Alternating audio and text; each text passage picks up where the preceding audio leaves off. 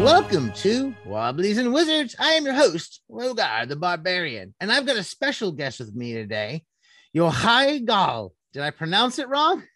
It, uh, it was it, you just did it with such gusto. It, it's, it's, it makes me sound like you're summoning me or something, but it's oh, fine. oh, no. It's fine. It works. It works. I, I summon you to Wobblies and Wizards. Very happy to be summoned you've got a game out that I think a lot of our listeners may have heard of, but maybe not all. And it's definitely gotten some attention lately. Is it pronounced Cairn? Yes, that's easy. Okay, that, that's it's easier when it's a uh, Welsh term or Welsh word, or I think it actually might be also also be Irish somehow. But I have the world's worst like Midwestern hick accent anybody's ever had, so it doesn't help me saying anything. we all have accents, all of us. Cairn has gotten quite a bit of attention, I'd say. I've seen quite a few people making supplements for it and everything else, and it's out there and it's I think it's a cool game. We reviewed it here. I'm fascinated with it. How does that feel getting all that attention for your game? I'm, I think it's misplaced. Uh, you know, everything that makes Cairn good is taken from other people. The distinction is I made it free and Creative Commons. So eh, I think people latch onto that. Like hey it's a really easy cheap way to get a fantasy rpg that uses elegant mechanics again completely stolen almost almost completely stolen from um, vastly superior games and completely owes its heritage to them. So it's again misplaced but I, i'm just happy people are able to get the same enjoyment out of it that I had in making it and continuing to run it. So well, let's this I want to talk about what you said for a second because you said it's completely stolen. Now I know mm-hmm. Picasso said something that I think it was Picasso, but have you seen the Banksy, the little rock? It says good artists steal, great uh, wait, good artists copy, great artists steal. Is that what it is? And it has Picasso crossed out. It says Banksy. Yeah, I think I actually think it was wasn't it Steve Jobs who popularized that? That's how I was know it? it? but it could have been. There was there was the Banksy one that had been out there, and I, no, I right. Well, I, Banksy is awesome. Don't get me wrong, but I, I feel like I, I always saw it attributed to. Well, I got Steve a Jobs. problem with Steve Jobs saying it because Steve yeah. Jobs will will steal it and go put it put a put a copyright yeah, the, on yeah. it. Well, that is the irony. Yeah, that is. They all do that though. I mean, they all. Yeah, it, it's it's fine. it's, that's what they all. That's what they all do. Um, but no, I, I I mean it though. Uh, you know, for people who don't know, Cairn is a fantasy RPG, mechanically very close to Into the Odd, but the character generation system and the inventory system is wholly taken from Knave. Um, I did add some tweaks to make it work the way I wanted, um, but it, Knave itself is licensed under the Creative Commons by uh, share alike license, which means you can use every single word in this document as it appears. Just make sure you pay um, credit to the original writer, in, in this case, Ben Milton. And Into the Odd is not um, in any way Creative Commons licensed, but uh, mechanically, I took everything from it since Into the Odd is, you know, first off, you can't copyright mechanics.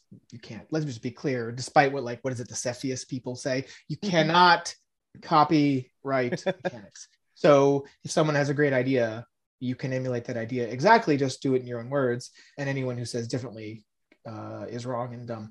Uh, it is true though that Wizards of the Coast or TSR rather did trademark the dungeon master term. Yeah, that the term dungeon master. And you know what? That that's kind of why I try to use it a lot and shift. I used to use Game Master a lot because the early games I was getting into and picked up use Game right. Master. Yeah, I've heard you use Dungeon Master, and I have I have and I made this intentional shift out of yeah. spite to the fact that Hasbro can yeah. just own a word. I'm like, what? Yeah, well, lots of people.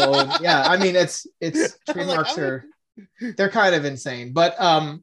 Into the Odd, by the way, does have a um, something called the Mark of the Odd. It was not around. It was not it was not official while I was making Cairn, but nowadays you can just take the mechanics from the Mark of the Odd, which is just a short. I mean, Into the Odd has very few rules. It's a very short document that says here are the mechanics. You can use them. Just you know, reference the Mark of the Odd with this logo. So to Chris McDowell, the author of Into the Odd's credit, he did eventually come out with Mark of the Odd, and there were some reasons why it took a while, but I didn't. I'm a very um, impatient person, so I did not uh, choose to use that, but other folks do. And um, again, I think Chris McDowell is probably the best role playing game designer around. So I, I, I, I, you know, all respect to him, I still, I really, really love Into the Odd, and that's why I chose it as a chassis. I've not had a chance to run it. Well, actually, we're getting ready to run Cairn next week. Oh, that's um, great. what are you guys? What are you guys going to run? I don't uh, I don't know a hundred percent off the top of my head because it's John, the other guy that does like mm-hmm. zine reviews with mm-hmm. me on the show. Mm-hmm. He's running it and he picked up one. There's like a little demon on the cover, a little red. Oh, demon. yeah, demon driven to the mall. Yeah. yeah, so that's what we're gonna probably run, I believe. Yeah. cool. Yeah, that's that's uh Brad Kerr, who's a friend and does some really awesome, awesome work. Um, his module Hideous Daylight, which is for OSE, um, oh yeah, it's, on drive through. Fantastic. I've run it in Cairn twice, and I have conversion notes on the Cairn RPG website for people who want to run it. Strong recommendation for that. It's a, we ran that with OSE. We had a lot of fun with Hideous Daylight. We've been he ran a. It's getting a sequel, you know. Oh, I didn't know that. I know, I know there was, was uh, yeah. Wait, not to decide whether I should have said that. Anyways, yes, it is. It is. Get, it is getting a sequel. I can go back and edit. so yeah, it, it it makes for great conversion. I think I think I mean that's the core of Cairn is I, I just really like Into the Odd, but Into the, Into the Odd setting and theme is both industrial at, at, its at its first iteration it was industrial and with electric bastionland which is my favorite rpg of all time you know there's electricity so it doesn't really thematically work with fantasy rpgs as well and I think that's one of the reasons why folks haven't glommed onto it as much as you might have expected, since it's so dang good. Well, it's had a big impact Definitely. on games, on and design. I go back on design. Yes, I would not say it is as popular in terms of people wanting to play, but of course, nothing is compared to even putting aside like fifth edition and all that. Eh, OSE and all the retro clones are way more popular than I think Into the Odd is. The Black Hack is probably more popular than Into the Odd is, and that that is the reason why I created Cairn is I just wanted to use Into the Odd with all these incredible modules. You know, it's like people listening can't see, but like my whole shelf behind me is covered in modules, and uh, yes. I, I I wanted to run them, and Into the Odd wasn't. You know, there's no spells in Into the Odd, so I wanted that. Um, but sorry, go ahead, yeah. go ahead, proceed. Oh no, you're good. Uh, no, and there's a like one of the things I want to talk about with you is like because all this gets into the fact that we have what we see today that wasn't around as much when I started playing is that we have a community taking these different game mechanics and games and concepts and mashup is the best word I can think of right now. And we're just tearing apart. We're able to contribute to each other's stuff and create for each other's. Something I had talked about when I first tried. Said, I mean, I want to do a role playing game blog. I was like, I, I, the first thing on my mind was, I want to see something like a uh, an open community, like a community gaming, open source gaming type thing. And that's what I like to see. I think I'm seeing that happening right now. I think it's been happening for a while, but just in um, fits and starts. Uh, if you go back to the early days of the OGL, the license that um, Wizards of the Coast put out after third edition to try to, you know, yes. burn more design. I think in the early days of the OSR, and I, I was around during the G plus days, but I wasn't I was I was creating more in the PBTA space at that time. Um, but what I was privy to was the DIY RPG scene, which on Google Plus was very similar to what you're talking about. I think there were some very bad actors and gatekeepers that made it much harder to get that feeling that you're talking about. And I think we're a lot more welcoming now than we used to be in terms of an indie RPG D and D like space. But the OGL, I mean, uh, one of my favorite RPGs of all t- RPGs of all time, the Indie Hack, at the very end of it has the OGL in it. I don't know why the game is nothing like other D and D versions, but I think it's. I think so. I'm saying it exists for a long time. The frame has changed a little bit, partly as you said, because um, there was this kind of community of contribution and help that has come around it. Um, but also just games like like if you look at most of these open source games or games that have creative commons license they're descendants of either maze rats or knave and both of those are creative commons license both by ben milton so i see that as a really big as one of the big reasons is you have this person who's really well regarded for his questing beast youtube channel putting out very good games that have really permissive licensing. And i think that that has embolden people like myself to be like, oh, it's cool, I can do this. Or you, you know, you guys had Leo and Vaults of Vaarn on yes uh, last week, and it's that's it's a knave hack. It's what it is. You know, you take a thing, you give your own spin, and you just you don't feel limited. Knave is that's amazing. it's a really good little Yeah. book. I read really through cool. Knave. I was like, oh, yeah, this is why do we have so much convolution to D and D? This is we and it, it, it owes a little bit of its uh, in a many ways though into the odd inspired both maze rats and knave maze rats started as an into the odd hack. It was just into the odd. And then eventually after version 0.1 or whatever they he ben added a bunch of his own stuff to it.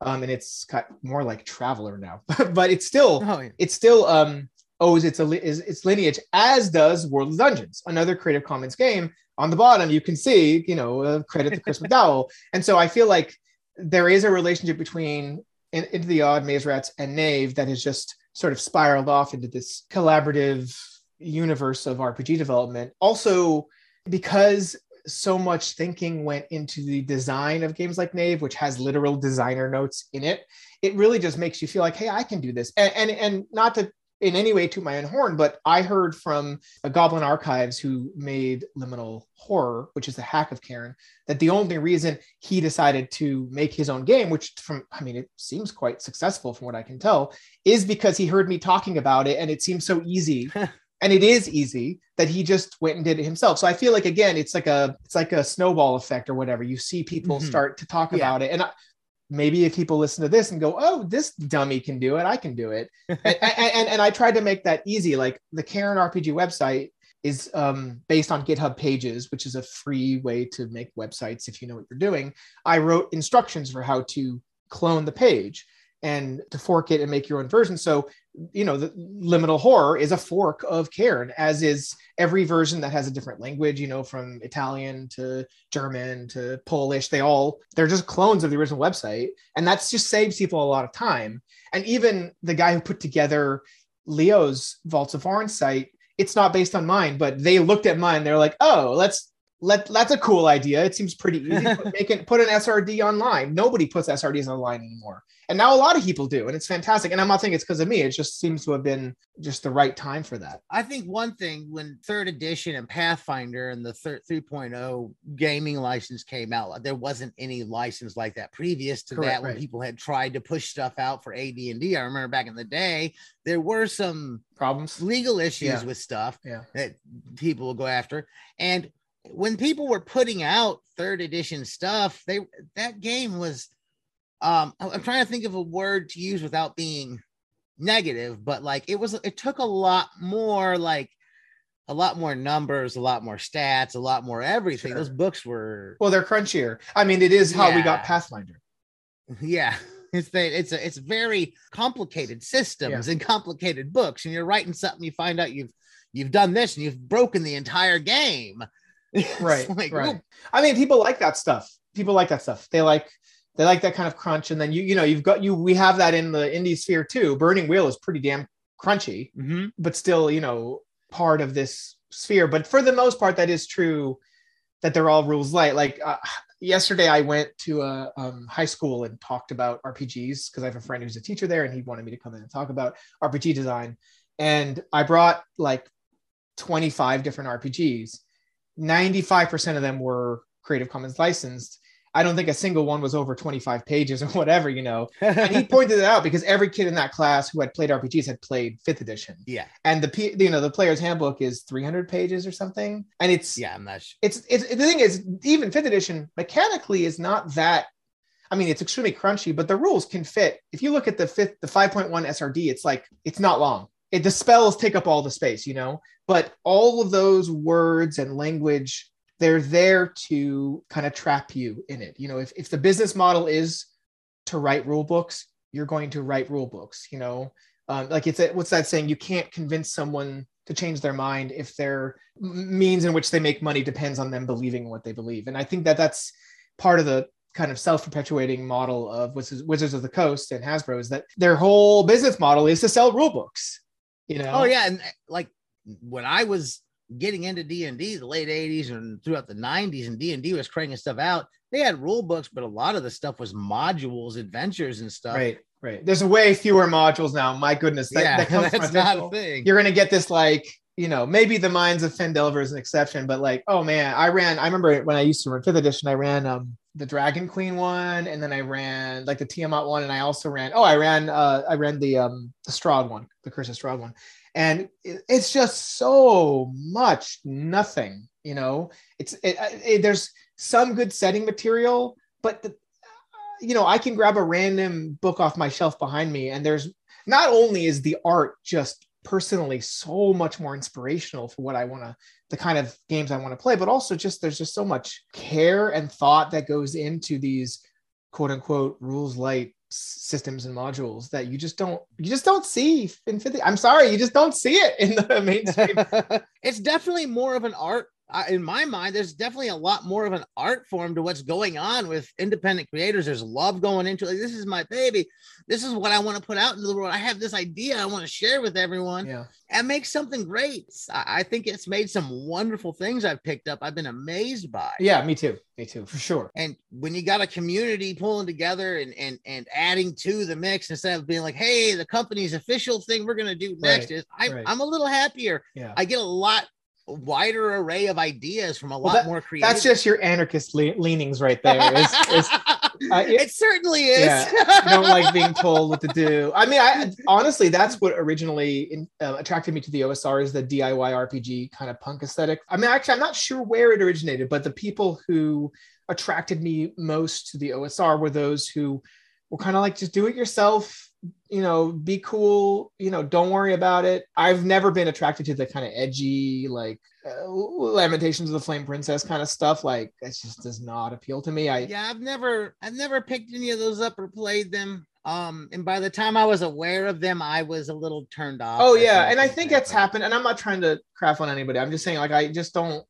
I did not experience the Satanic Panic, and I'm also a Jew, oh. so I just don't have any association none of that stuff is meaningful to me. And like like i just don't get it. And i also don't like body horror. And there's a lot of good stuff that's i mean good like like Mörk Borg's mechanics are pretty interesting but i just cannot handle the art. I can't. I just can't it's i'm not it's not like a, a, opinion thing. It's just it's gross. I don't see i I like all the 666 devil stuff, but I, my dad was literally a Baptist preacher. Right, right. And I discovered right. all this like black metal, death metal, and yes, yeah, I don't, and Dragons I, from preaching against it right.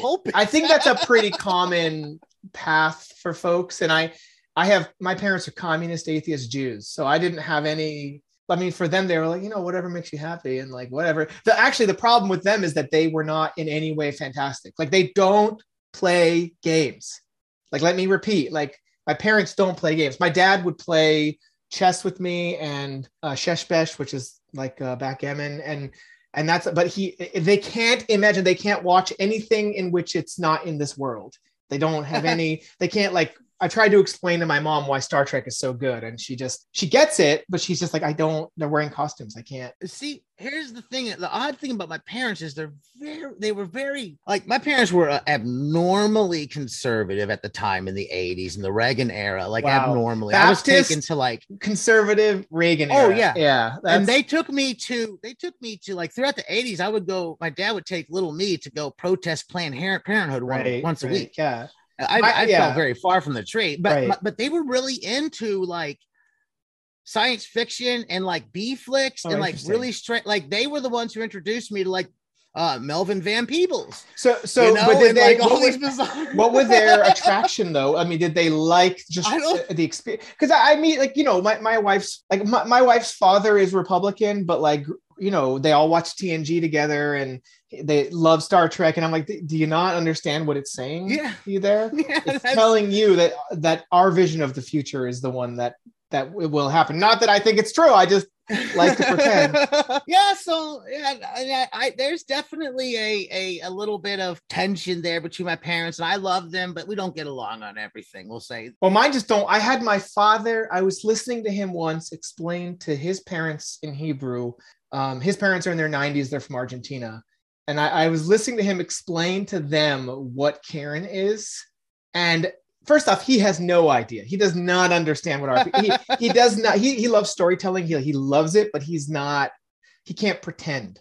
And explaining it to them and hearing their reactions, which are equally like confused, it's just a total generation gap. They just do not neither understand. But I will say, for whatever reason, I was always attracted to the fantastic, and I'm grateful that I was. It wasn't. It wasn't crushed. You know, some people I know. I mean, I think that's one of the reasons why people are so attracted to this aesthetic that has come up around a lot of d&d uh, not just like death metal stuff but just this kind of doom and gloom is because it is a kind of reaction to being told it's wrong i wasn't told shit so uh you know uh, yeah I yeah, no, there is definitely an element of that when you hear that stuff and, and when the metal music is doing it, it is very reactionary thing that occurred. It's cheesy as hell. That's one yeah. of the reasons I kind of like it. Like, oh, that's goofy. I, I giggle yeah. at it. I remember there was this guy in high school that I used to know. I never played anything with him, but there's a guy I knew, and he listened to um, this Nordic band that only did Tolkien music. Uh, uh, oh, I almost got it. Blinding, blinding force, blinding. Anyways, and I remember listening to this is so cheesy, but like I appreciated it because of Tolkien. But it is, it's supposed to be so tough, but these guys are all softy nerds, you know. Yeah, a lot of it's real campy and cheesy. I think I think at this day and age, like there's a point in time, like I was like, man, this stuff's really cheesy. I don't know why I was listening to that. You know, I get all excited to go see King Diamond back in the day at Mercyful Fate play. Everybody like, hey, there's demons flying through the concert. I'm like, hey guys, I heard they got demons like, That's what? What are you yeah. like? What kind of garbage? Yeah. Uh, oh, Blind Guardian. Blind Guardian is the band. Okay, that's who it is. Oh, I just sat there. But, uh, yeah, I mean, so it is interesting though because I think you know to pull it back towards like a political. I, one, one thing I wanted to talk to you about because one thing I like about your show is that you don't skirt the political, which I think a lot of podcasts do, and that's fine. But um, and I, I, listen to a lot of podcasts, and most of them are focused on stuff I care about. But one thing that I think rarely gets discussed is like politics at the table and how that's handled. And um, I just want to be making like unequivocally, there's no such thing as no politics at the table. Yeah, it, it, politics are are anything you just don't agree with. you know, that's what when we someone just recorded says. a full half hour on no uh, on apolitical games. Right. I can't wait for you to hear. Yeah. Go on. but no, I, whatever you have at the table, it is what you consider okay within a social stratum, right? If you, I'm not saying you necessarily agree with it. I have horrible things happen in my games, but I still have opinions about it. And my reaction, the player's reaction, and the characters within that setting's reaction are still based on social values that we hold as real people. There's no, in my opinion, there's no differentiation. Even when you're doing something different, when your character is different than than you, you're making a conscious decision to do that, and you're considering the social value of the political element within the, the setting and story. So I I feel like whenever I see oh no politics at the table that just means no politics i don't agree with. Yeah. And i and i think i think that's one of the big shift changes that we've seen in my experience from being in rpgs for a while now is there was this kind of like dominant it was it was either quote unquote no politics at the table which is just a reactionary nonsense or it was only my politics which is a different kind of thing, which was like I think most of the time when someone says no politics on the table, what I've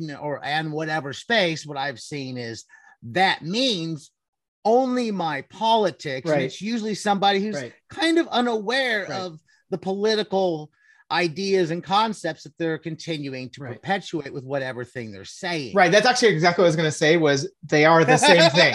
I was going to say, and they happen to be the same thing. Like like there is this.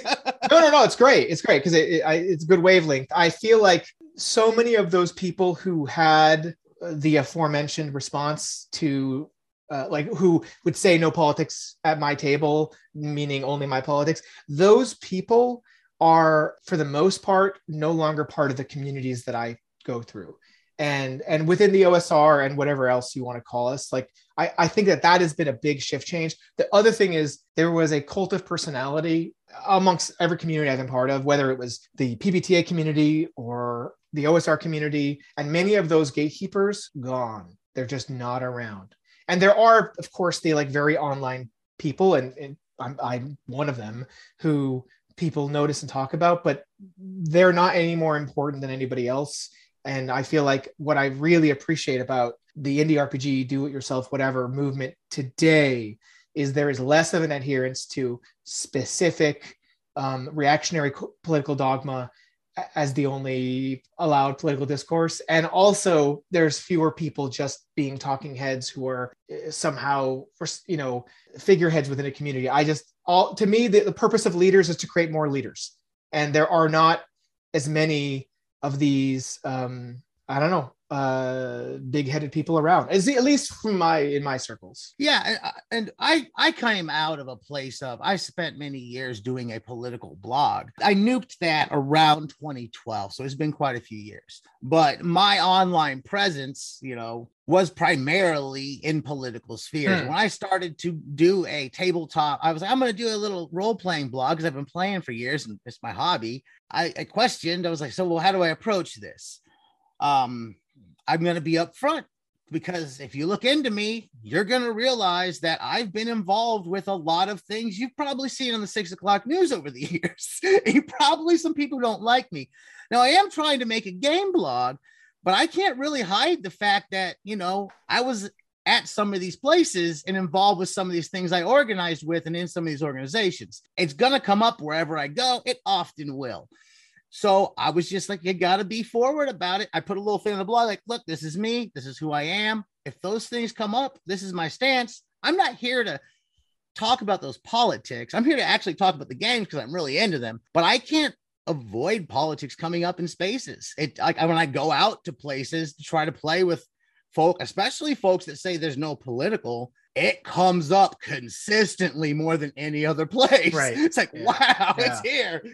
So right. that is what it is. No, and that's very that's honestly rare. I mean, I've seen more and more people say like, "Hey," like uh, one thing I found really interesting was how there's this movement towards licensing around bad actors. Like, hey, if you're if you're a fascist, don't you're not allowed to play my game. End of story. Like you know, and you know, of course they can't enforce that, but there is this kind of de facto. Here's what I stand for, and I don't want people who don't believe that people I love should be alive to have to enjoy my game or whatever. And I and I and I, and I that was not again that was not as possible before for all the reasons that we talked about but i i do feel like now it's okay. And and you know i was again i was talking to um, someone online about this the other day about how like there are so many regressive elements of the osr but they are actually few and far between. They just have loud voices.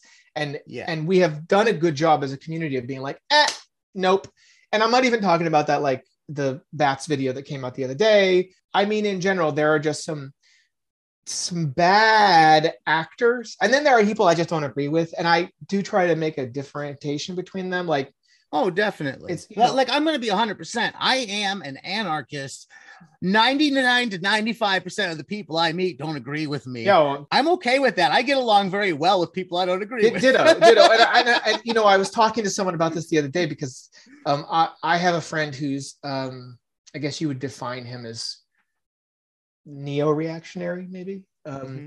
And we have a ton of arguments, ton. And someone else was telling me this was in, in this person is in real life. He's someone I know in real life.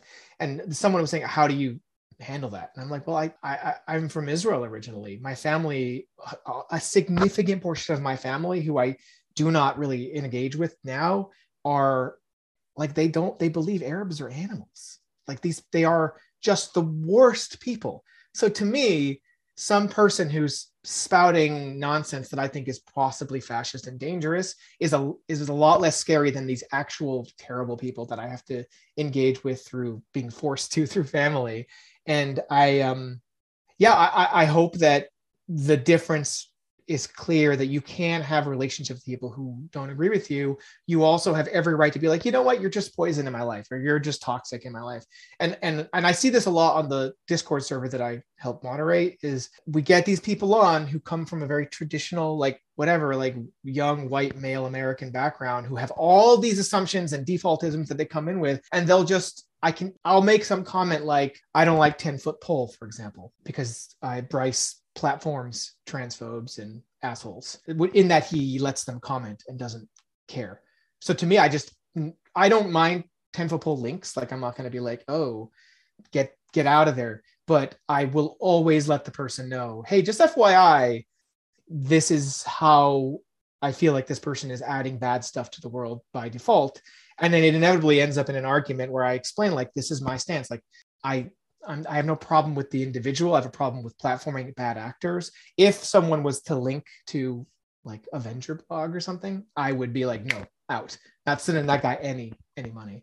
But there has to be a I, there is a I have a personal shit list, and beyond that, it's like you those just just be reminded never stop being vigilant and because people who are more marginalized than myself don't have the energy to put up with this all the time I have limitless energy. Not have limitless energy anymore. I'm getting I'm getting a lot less. Yeah, no, it happens. It happens later in my 40s. Dude, I know, I know. I, I need a nap. I have a four-year-old who doesn't sleep.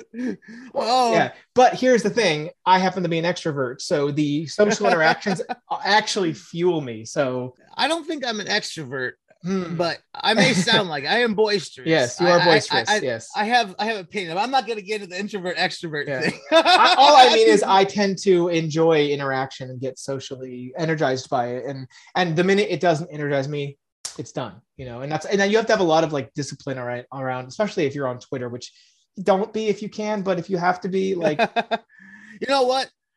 I like Twitter and I like Facebook. I have a lot of fun on social media. I Yeah. think it's neat. I can read all Yeah. kinds of cool things Sure. and games. No, sure. I enjoy it. it's just a little bit um for some people it it can be I not block worth it. liberally. Yeah, I don't I block. I, I, block. oh, I don't. I actually don't. I don't have. A, I have never blocked a single person. I do constantly. The minute somebody's like, you know, people come up and say, "Oh, this person's just looking to argue with me." Block. I just don't my God, engage. I just don't engage. I back out of there. I, it- like my rules of online discourse is like no argument is worth it. You know, assume best best. You know, this guy told me on Reddit the other day, "Hey, you should be charging for this game you made." And I said, uh, "Look, I know you're just being real nice. I'm not going to argue with you. I'm just telling you that's that's not. I don't want to."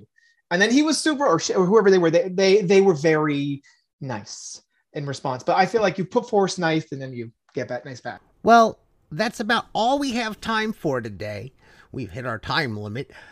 This conversation actually went on for about another 20 minutes. If you would be interested, you can listen to the full extended version at our Patreon, patreon.com backslash wobblies and wizards. If you've enjoyed what you've heard here today, please give us a positive review wherever you're listening. Share with your friends. Tell others about us. You can find us on Facebook. Just search Wobblies and Wizards. We're pretty active there. Wobbliesandwizards.com is our blog. I'm on Twitter at Logar Hale Crom. And keep those dice rolling.